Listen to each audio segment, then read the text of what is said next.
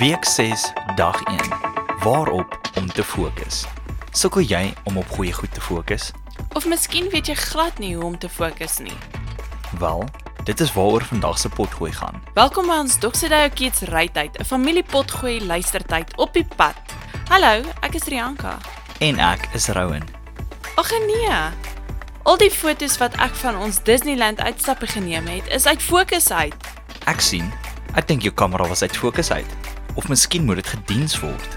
Ja, ek dink verseker die lens moet skoon gemaak word. Dis 'n goeie ding om te leer. Maar kom ons luister na Olivia oor vandag se les en wat ons moet leer. Die seun van God het die sonde oorwin. Sy naam is Jesus. Ons kan baie leer wanneer ons foto's neem.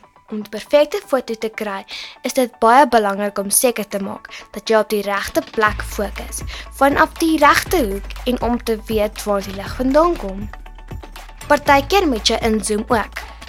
In ons elke daaglikse lewe is dit belangrik dat ons op die regte dinge fokus as ons die regte dinge wil doen. Soms vergeet ons wat belangrik is en fokus ons op die al die verkeerde dinge. In die Bybelstorie van die 12 spioene lees ons dat hulle gevra is om op sekere dinge te fokus, maar hulle is oorweldig deur ander goed wat hulle gesien het en het heeltemal fokus verloor. Gaan lees die storie in Numeri 13 tot 14.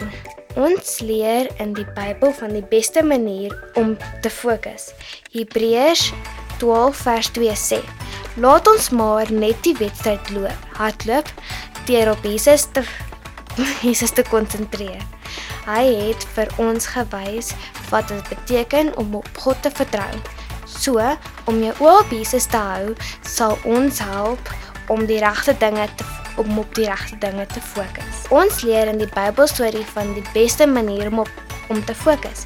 Hebreërs 12 vers 2 sê: Laat ons maar net die wedstryd hardloop deur op Jesus te konsentreer. Hy het vir ons gewys wat dit beteken om op God te vertrou. So, om jou oë op Jesus te hou, sal ons help om op die regte dinge te fokus.